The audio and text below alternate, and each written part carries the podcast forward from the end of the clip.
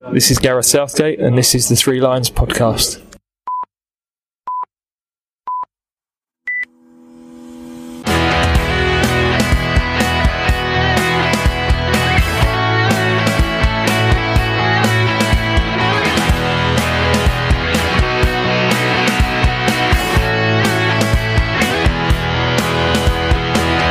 Welcome to this special and hopefully more of a frequent type of podcast.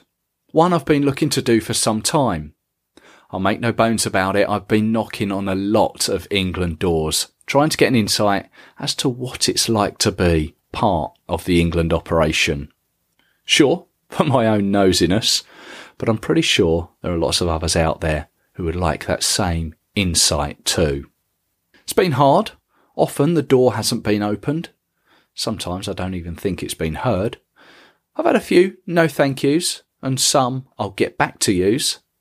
And yes, I have been lucky enough to speak with Gareth Southgate, Graham Saux, and Darius Vassell, but not at any length or with someone I could sit down with and have a relaxed conversation with.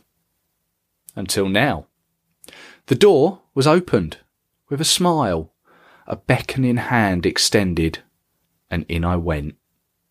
Gary Lewin was part of the England setup for 20 years, working under nine different managers, and I'm grateful for his time that he gave me.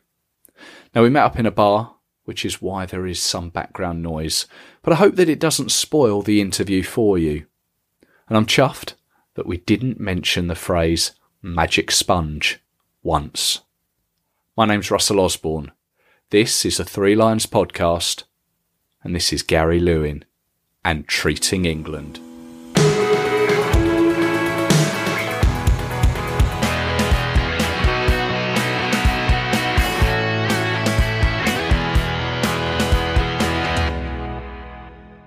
Like to welcome Gary Lewin to the Three Lions England podcast. Gary. Hello there, thanks for inviting me along. Oh, you're very welcome. Looking for England players' stats is quite easy to find. Physiotherapists, on the other hand, are uh, a little bit harder to find. Mm. Am I right in saying that you, you started around, was it 97? No, I started in 96. Um, I was brought in by Glenn Hoddle. So after the Euro 96, where Terry Venables was the manager, Glenn took over, and I did my first game in September '96. My claim to fame, it was Becks's debut. So we uh, made our debut on the same day. So was that? But you don't read about mine. so was that? That was Glenn Hoddle's first game. That was Glenn Hoddle's David first Beckham's game. Yeah. and your own. Yeah, yeah, Moldova away. Okay, what, what a start. Yeah, it? exactly. It wasn't a, wasn't one you'd write in the book, but yeah, it was an interesting trip. Okay, and how, how did becoming England physio start? Is well, it the same as a player? Do you get called up or do you yeah, apply? No, it, it, was really weird. And there's quite a funny story behind it. In that, um, at the time I was full time at Arsenal. Um, obviously, Glenn had taken over from Terry Venables.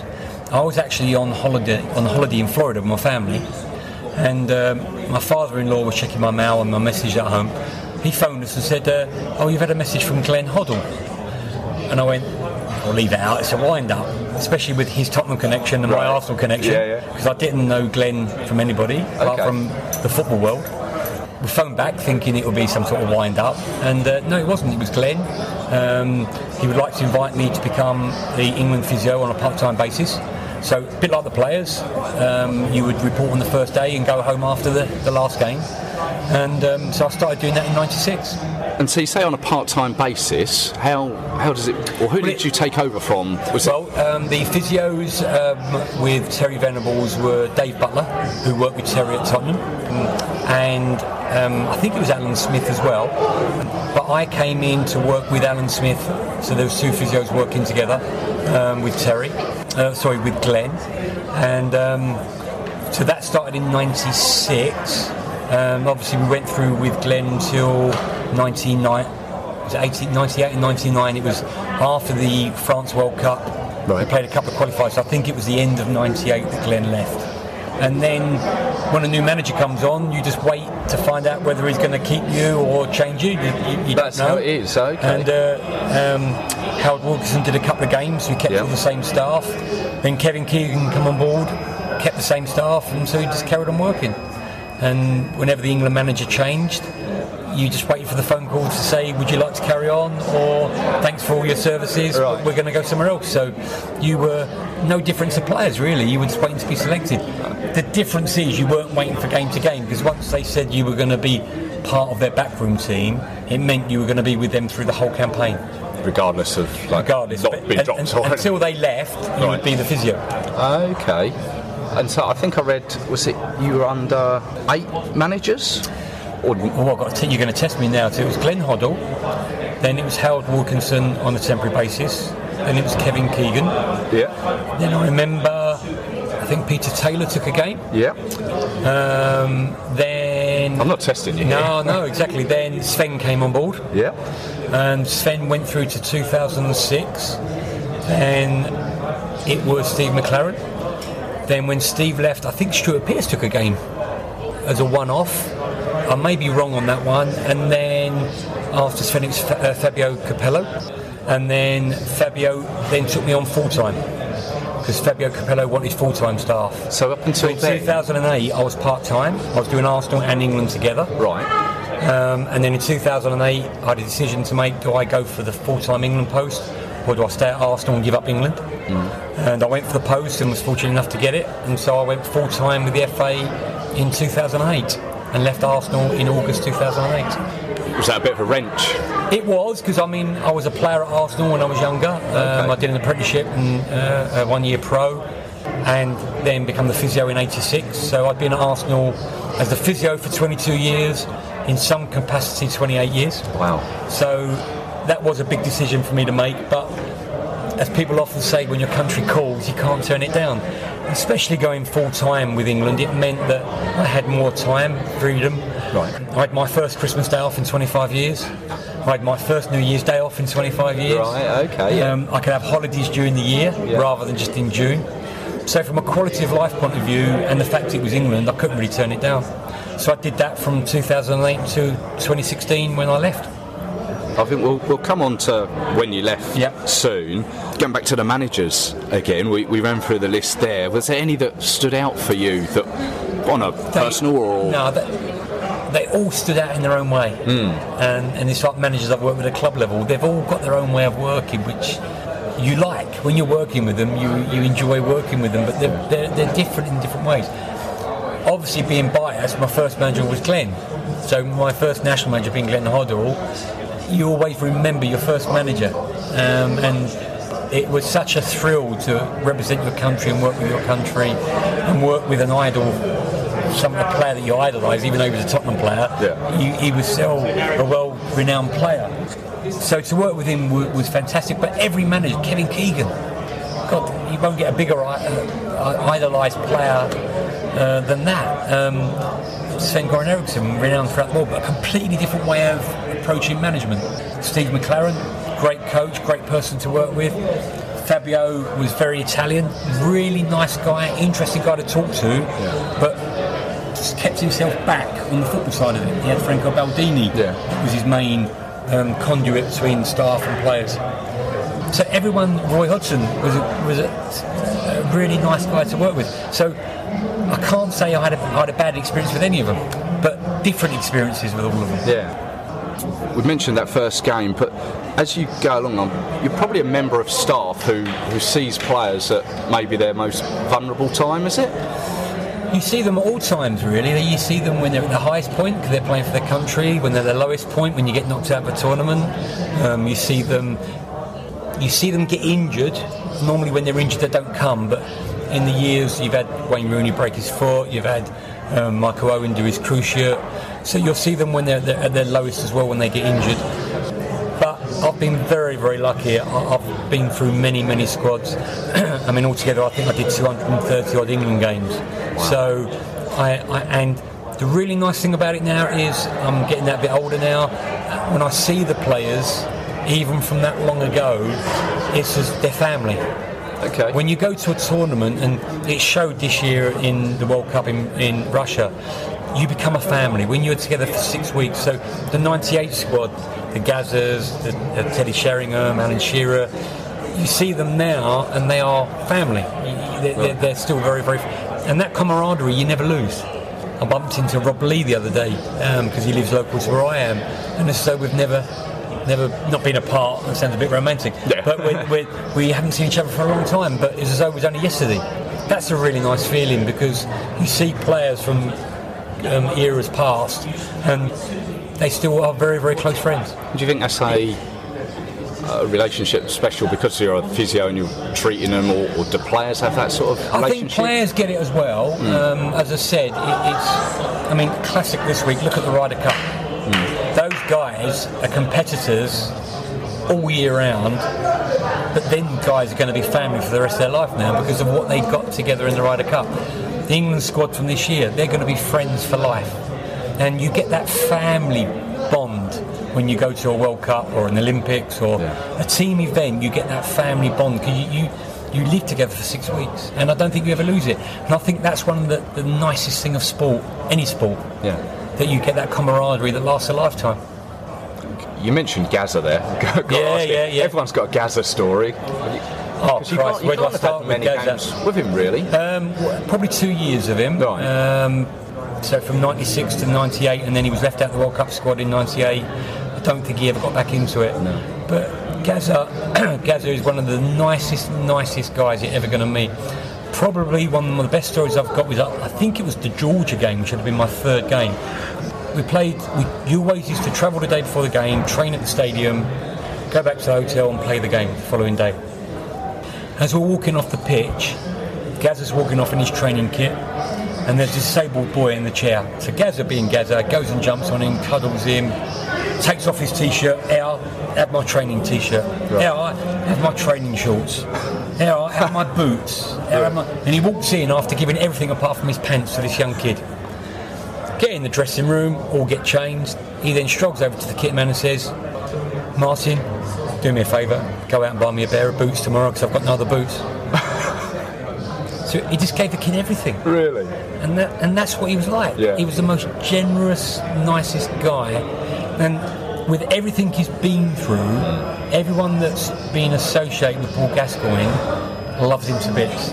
You, you see it now. You'll see people interviewed and talk about. I think Gareth Southgate said some nice things about him recently Yeah. you you can't do anything else because he was, despite what he's been through, he is just one of the nicest guys you could ever meet.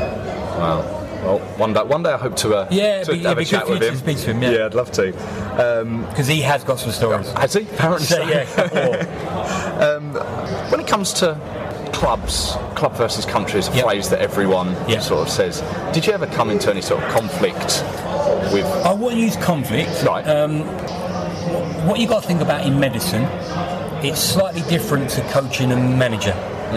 In medicine, you have a fundamental duty of care to the player, and the player has to be your main care. If you do something wrong to that player, you get struck off the medical list. You end up driving a cab in Camden. Right. So you have a duty of care to a player. You have a responsibility to your manager and club and country. But fundamentally, it's the player care that's important. So all decisions you make about a player are in the best interest of the player. Clubs will argue with their country about what's best for the club, what's best for the country. You would stay out of that argument. You would state the facts to your country manager, state the facts to your club counterpart, so the doctor or physio at the club you're dealing with. You would then let the managers deal with what's best for club and country. Right. You would not get involved in that, and you would accept what was best for the player. Now, if that meant missing an England games that he could play for his club, that's a managerial decision. That's not a medical decision. Medically, you would state to the manager, and it might be if he plays for England, he could break down, he will miss three or four club matches. Or if he plays for England, we don't think he would miss any club matches because of it. You would state what is factual and what is medically factual um, and give a medical answer. You would then let them discuss the duty of care to the player from a manager country club point of view. I had this phrase and we used it for years at the FA. It would always be physio to physio, doctor to doctor, manager to manager. And then you would argue out each case as you go along. So it's not as black and white as the media like you to believe. Right, yeah. It isn't club versus country. that's the thing. Things have to be. Now, sometimes managers from clubs and country will disagree. Hmm. Then you fall back onto duty of care to the player. So you would not knowingly put the player at risk. Of course, yeah. And that's if you stick to those rules, you can't really go wrong. I was trying to think of a bit of a grim subject, but but the worst England injuries that I I could remember, and I remember Paul Ince in Italy when with he the head it, wound. yeah. Now that looked nasty, but it actually wasn't that bad an injury. But the problem is when you get a scalp injury Yeah. and players are very hot and sweaty, they bleed like mad. Now the problem we had with Paul was the Italians had locked the dressing rooms. Right? And in those days, we used to stitch in the dressing room. We took eight minutes on Paul because six of those minutes was trying to get into the dressing room. And funny enough, as you do in all medicine, you do something, you then reflect on it. We then changed the way we worked. In future internationals, we would take a stitching kit pitch side away from home because we wouldn't trust the home team to be helpful, I have to say the right word is. Yeah. Not neglectful, but helpful. Yeah. And uh, so Paul's looked nasty, and in the end, we just patched him up as best we could because it was such a big game. We had to get him back on the pitch as soon as possible. Yeah. I couldn't think of anything else off the top of my head. Probably the Marco Owens, probably the, the when he ruptured his cruciate against Right. Sweden in the World Cup. That was probably gone one, course, yeah. one of the worst ones I remember. Yeah. Um, Martin Keown fractured his shoulder in Paris in the Tournoi in '97. Okay, right. He went up to head a ball out on his shoulder and he broke his shoulder. Had Right. to have major surgery when he came back to the UK. A few cuts, a few ligament ruptures, but in general, touch wood. All not in a day's work, Yeah, really. not been too bad. Been too bad. What about when you hear Beckham and Rooney metatarsal? Does that send a shiver down your spine? Yeah, I mean, what you've got to remember, what you, the experience of working with a national team, the biggest experience is you're living in a goldfish bowl. Everything you do is magnified and viewed by everybody. You then get a lot of experts coming out who don't actually know what the injury is. They second guess what the injury is and they say, oh, if that's the injury, this is the treatment. Now, what they're saying isn't wrong, but they actually don't know what the injury is and there's so many different types of fractures depends on where on the bone it is there's so many different ways of dealing with injuries depending on what the actual injury is that you get almost immune to it that you get into a little bubble of looking after that player. What goes on the outside. So the metatarsal thing become quite funny because it almost become a trendy thing that you're breaking metatarsals the fact is, I think if you actually looked at the statistics, there weren't more metatarsal fractures. The fact that it happens with two of our biggest players brought it to the forefront. Yeah. Actually, statistically, it happened across the board. Okay. Um, was, was there an, an oxygen tank? Was that right? No, no, no. That, that's been on in sport for years, and Okay. there's been a lot of research about if you put people in an oxygen tank, it, it can it makes the environment for healing ideal. Um, and nowadays, the- it's the, the hyperbaric chambers are still used by a lot of people. Part and parcel, then? It's part and parcel of the treatment program. It was nothing unique, new, unique. But in social media or in media world, oh, this is unbelievable. This is revolutionary. It's actually been around for quite a long time. I mean, one of the funniest stories I remember was in '98 World Cup. We took baked beans off the pre-match meal Right. because basically baked beans were difficult to digest. Yeah. They do things to your body that we all know about. And on a match day, when players are very nervous, that's not always ideal. Right. Don't get me wrong, great source of protein, very nutritional, but they have effects on the body that in a dressing room aren't very nice. so we actually took them off the pre-match meal. One of the papers picked it up. There was this national campaign, Save Our Baked Beans. I don't remember that one. And uh, if you if you look it up, you'll Yeah. see it. And it was one of our main national newspapers did this massive campaign. We were wetting ourselves laughing about it because we hadn't banned them. Yeah. We just spoke to the players and we'd take it. In the end, we put them back on again because it wasn't worth the aggravation of what we thought was actually quite a reasonable decision at the time. Yeah. But that's the sort of land you're living in. That's the sort of environment that you're working in. That everything you do or, or decide is magnified massively. The problem is medically you don't have a right reply. So if you talk about an injury, you get all the experts coming out saying what what you should be doing with it. You have a code of conduct medically. You can't defend yourself because you can't legally talk about that player's injury without his consent. So you don't bother. Interesting. As you said, about 230 odd games, was it? Yeah. Intimidating atmospheres or, or atmospheres. What's uh, from a Oh, physio's we've point of view? Because yeah, you've been on the I mean, pitch, I must guess. admit, when you get into match mode, you almost get blinkered to it all. Um, so you're just focusing on the games. But the ones that stand out to me, um, obviously the one you mentioned, Paul Winter Rome Yeah. in '97. Um, that was intimidating. One of the most intimidating places was uh, we played Turkey. Um, we drew nil nil. I think the game's remembered f- um, for a bit of a fracas in the tunnel at half time. Um, Collina was the referee. Right. Um, we drew nil nil to qualify for, for the World Cup, I think. That was a really intimidating atmosphere. I mean, that really was intimidating. Was that in Galatasaray's Welcome to Hell That's it. stadium? Yeah, yeah. I'm sure it's Galatasaray Stadium. Yeah. Uh, it was in Istanbul anyway, I remember Right. that. Moscow was quite intimidating when we played there with Steve McClaren on the AstroTurf pitch. Yep. We got beat 2 1. And you go to other countries like Azerbaijan, they don't make it friendly for you because at the end of the day they want their team to beat you. So at the end of the day, you're working for your country and it's a great honour. You don't really, you never feel intimidated by it. Do you ever get to see any of the, the places, or are you kept within a No, confined? you fly in, you stay in the hotel, you train, you do the game, you fly out again. Simple as that. Yeah. And the World Cup this year, obviously you, you weren't part of It was my of. first one I've been to in 20 years. So Did you miss was it? a- What was the oh, it a- situation? it was a it, it, it, it was a very strange feeling. I got quite emotional listening to the national anthem Right. um, and not being there. But then I turned into an England fan, and I was the same as everyone else, jumping up and down when they were winning, disappointed when they went out, but really proud of what they achieved and the way they achieved it. They really, I think, they brought the England team back to the public again, which was really lovely to see. Gutted I wasn't part of it, obviously, but that's football, and I know the staff that have taken over from the from me and the doc, and really nice guys, and I was so pleased for them and, and proud of the team. As I said, you you don't work that many years for your country and not become a, an emotional fan, and that's what I become. So really, really pleased how well they did. Really proud of what they did, uh, and disappointed when they come home.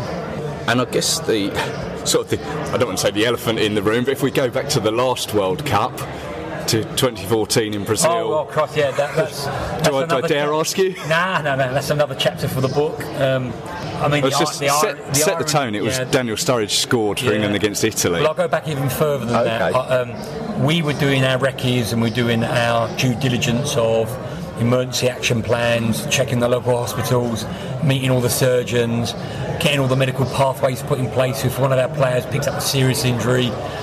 So, of course, we play uh, Italy in Manaus and we have our emergency action plan in case of any serious injury. We go one down. Daniel Sturridge then equalises. I jump up like everyone else does to celebrate. I then put my left foot down to go and get the drinks. I didn't fall over a bottle as Roy thought I had. Right.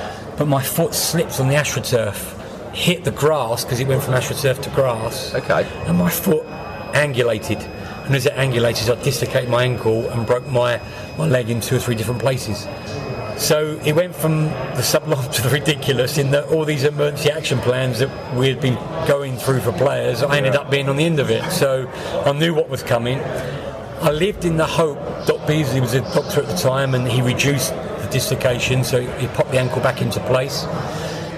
I was praying at the time it was one of those dislocations where you may have a chip fracture. You can put me in the boot, I can carry on working. But we went for x-rays at the hospital and they put the x-rays up on the screen and I remember turning around to the other doctor, we had the Doc Wexler, and I just said, it looks like I'm going home, Doc, because I knew straight away it was it was a big, big issue. You diagnosed yourself, Oh, did you? it was. I'd shattered the fibula. I'd fractured the tibia. I'd ruptured three sets of ligaments, uh, and I needed reconstructive surgery. So I flew back on the plane with the team back to Rio. I flew from Rio to London. I landed at 12:30 in London on the Monday, and I had surgery at three o'clock that afternoon. and you still feel the effects today, or? Oh yeah, the ankle's still very, very stiff. I'm getting old now, and when it gets cold, I feel it. And uh, yeah, I mean, it was it was a horrible experience. I missed. I was back at work within 12 weeks. I did the next two internationals in September, so I didn't miss any games apart from the two that I missed in the World Cup. The saddest thing for me, and I, and I think the point I got at my most down over it was watching them play against Uruguay, and again I mentioned it earlier, listening to the national anthem. Okay. I sat at home with my daughters and I actually cried Really? because it was the first time I hadn't been there, Yeah. and uh, that that was horrible.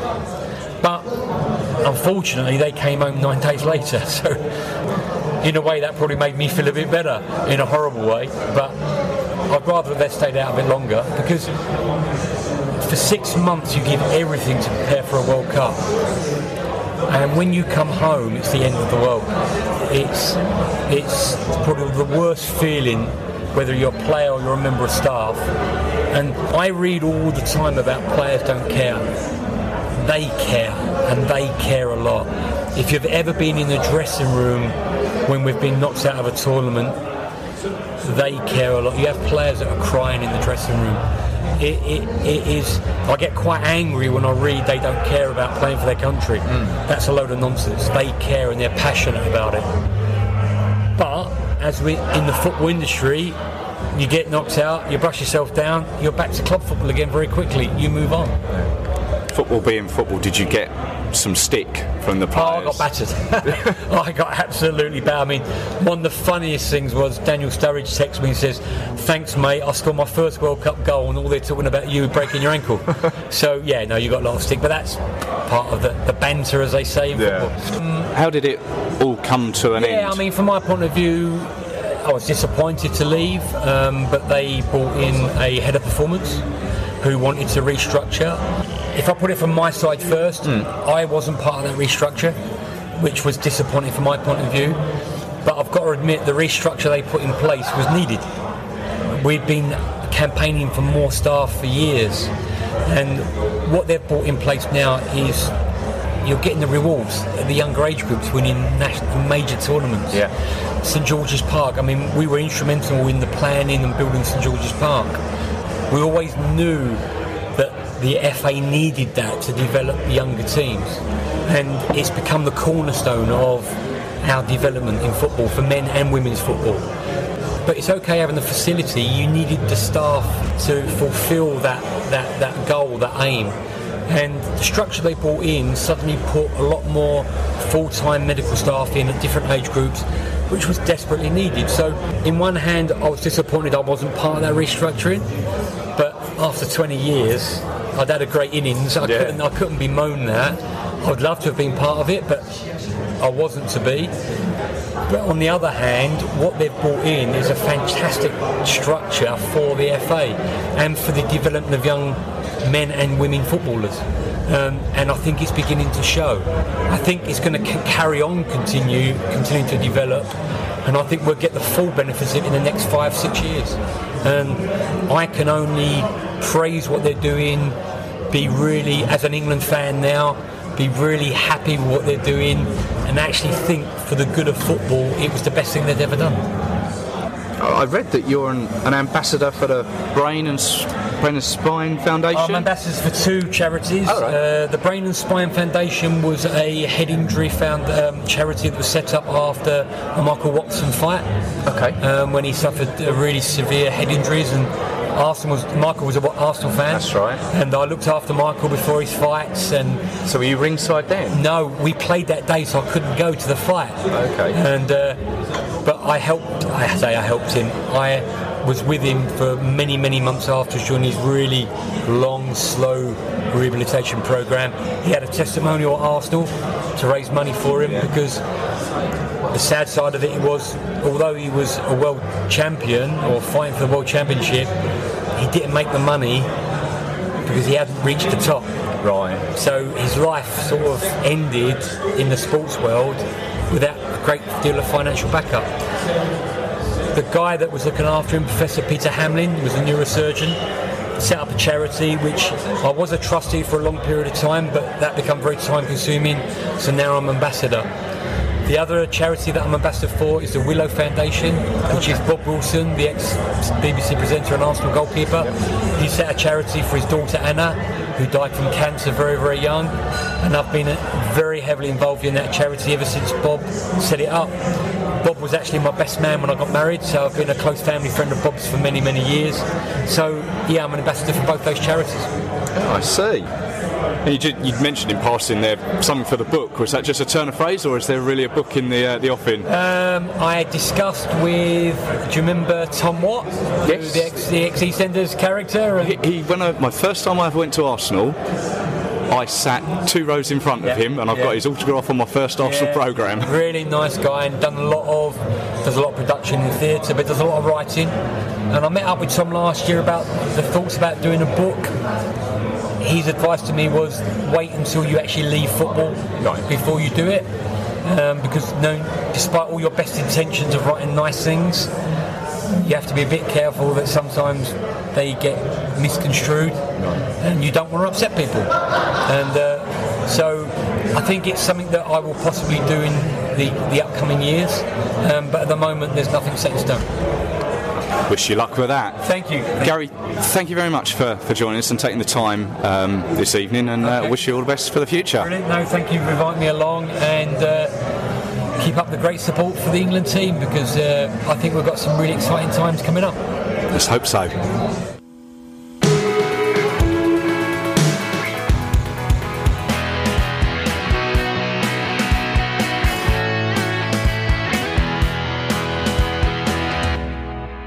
There we have it.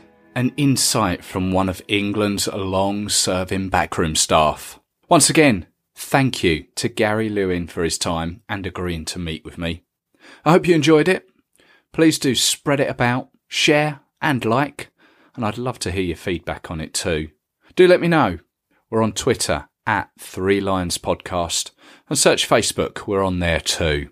And I'd be most grateful if you could leave a review at your podcast host, and I'll continue to knock on England doors and see who is open for a chat.